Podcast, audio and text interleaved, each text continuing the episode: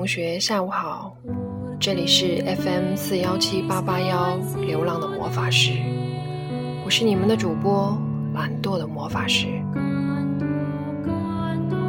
当我们许诺爱情的时候，心里或许想着永恒，只是永恒这个概念，对于生命有限的人类来说，可能实在太过沉重，因此人世间才会有这么多因爱生恨，似乎是再平常不过的事，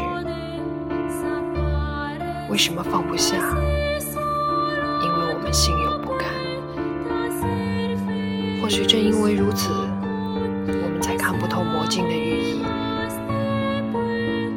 只看到自己在里面的倒影，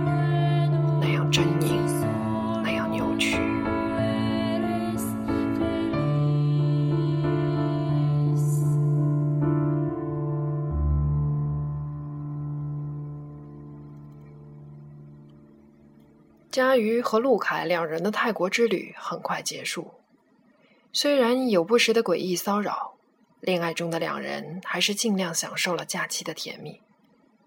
到了魔都，陆凯直接返回奎林事务所，刚一下飞机就收到短信，有一件非常紧急的事情必须马上回去处理。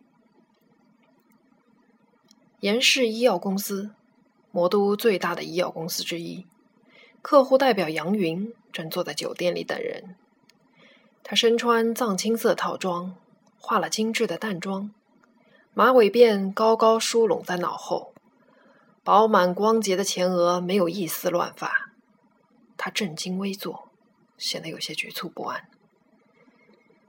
一个神色匆匆的高个男子跨进门，杨云立即站起来，冲他挥了挥手：“不好意思，迟到了。”有一些事情耽搁了。男子在杨云面前落座，看了一眼腕上的手表。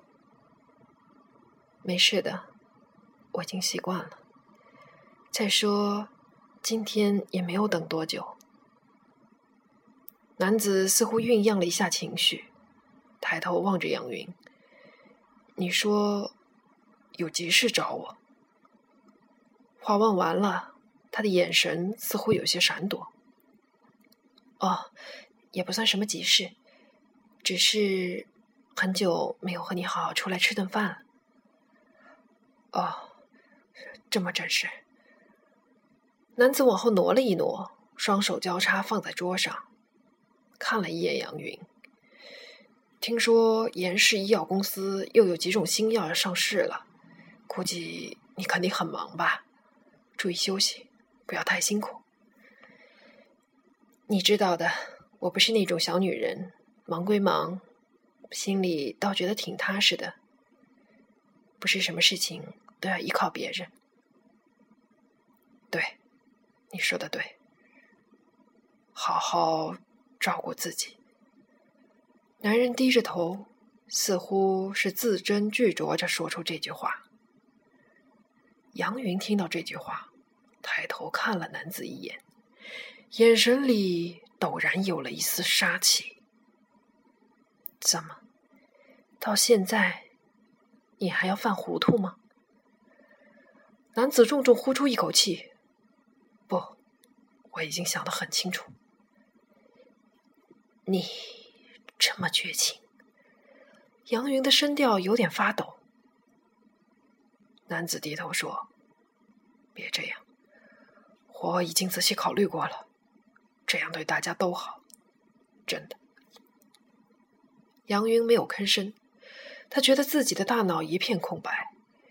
虽然来之前设想好了种种可能，但是亲耳听到对方这样平静的说出最后决定，他还是一下子懵了。他又抬头看了看对方，这些天来，他也比以前瘦削了，精神也有些疲顿。为什么要这样折磨自己呢？你在外面有了人，这没有关系。我们之间的问题和别人无关。从心底里涌起的苦涩，让杨云的脸都扭曲了。什么问题？无非是一方出轨、意乱情迷罢了。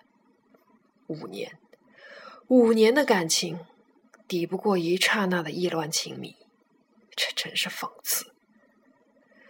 杨云的牙齿咬紧了，眉头紧皱，眼泪不争气的滚落下来。对方见他哭了，于心不忍，掏出餐巾纸递到杨云跟前。周围的人好奇的往这里望了一眼。男子拍了拍杨云的肩膀：“别这样，云云，别这样。”杨云抬起头，突然问道：“他爱你吗？”我们别说这个了，没有意义。他爱你吗？杨云固执的又追问了一遍。其实，就算不能确定。我也希望能为他做点什么。我知道，我喜欢他，这就够了。又是一拳，狠狠的捶在胸口，杨云痛的脸都歪了。这是圈套，一定是的。能让男人在这么短的时间内神魂颠倒，这样的女人绝不是什么好东西。你帮不了他的。咬牙切齿说出这句话。杨云自己都觉得心惊肉跳，对素未谋面的陌生人产生的这种刻骨仇恨，让他浑身发抖。佳瑜回到住所，只见客厅里乱七八糟堆满了东西：衣服、鞋子、纸张、饮料瓶子、化妆品。这是怎么回事？琪琪看见佳瑜进来，又惊又喜：“佳佳，这么快就回来了？”今天晚上，小梦就要登台演出了。佳玉一愣：“这么快？”“对呀，对呀，赶早不如赶巧，你赶紧去给他鼓鼓劲吧。他第一次参加这么大场合的演出，紧张的不得了。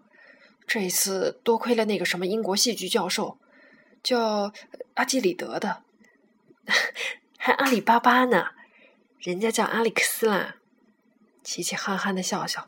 你别笑我，我乡下人嘛。再看看佳瑜，你瘦了。顿了一顿，琪琪又问：“你开心吗？那个人，他对你好吗？”佳瑜点点头。那就好，我们都要幸福，这就足够了。佳瑜笑着上前拍拍琪琪的头：“干嘛说的酸溜溜的？今天晚上就开演了。”到时候你可要坐在我身边，帮我讲解。上次看了半天，我一点也不懂。文君大剧院，今天的剧场座无虚席，那些文艺界的所谓重要人物三三两两聚集在一起，知名剧作家、导演，半红不红的星星，追捧先锋剧的时尚小资人士，媒体的记者，各色人等怀着不同目的齐聚一堂。佳瑜和琪琪坐在前排中间位置，舞台上发生的一切尽收眼底。佳瑜突然注意到人群间有一个陌生女子，远远坐着，头上披着一块丝巾，看不清脸的轮廓。这个女子，佳瑜并没有见到过，但在她身上有什么东西，令佳瑜感到紧张。灯灭了，意味深长的黑暗笼罩了整个剧场。灯光再次亮起，脸色苍白的小曼登台了。上一次彩排并没有化妆，佳瑜不知道原来正式演出的妆容这样夸张。佳瑜不喜欢这样石膏般的颜色，它使得台上的演员像极了一个个僵尸。小曼看上去有点紧张，佳瑜真希望她能看到舞台下的自己。他在心里默默为小曼加油。小曼眺望四周，台词和上次的一模一样。他转过头，表情呆滞的面对观众，用颤抖的声音说：“我想起来了，想起来了。”悲怆的音乐起，小曼的眼里涌出了泪水。男孩子转身从衣钩上拿下一件外套，披到小曼身上。小曼将手插进口袋，掏出一张车票，突然抬头：“今天是几号？今天是九月的第四天。”坐在台下的佳宇突然浑身一震。九月四号，今天是农历的新月。怎么了？迟了。小曼站起来，失魂落魄在床上走了两步，扑通一声，栽倒在舞台上。佳玉心里一惊，不是应该绕场狂奔的吗？怎么就倒下了呢？灯光闪了一下，男生抱起小曼，惊慌失措地四处。琪琪跳起来，翻身就往舞台上冲。不知情的观众有些茫然，以为这也是先锋剧的一部分，疏疏落落的鼓起掌，幕布匆忙落下了。在座的彤彤表情木然，看不出吃惊，也看不出难过。佳瑜站起身，摇摇晃晃往台上走，幕布里发出声惨叫。夏雨听出来了，那是琪琪悲痛的哀嚎。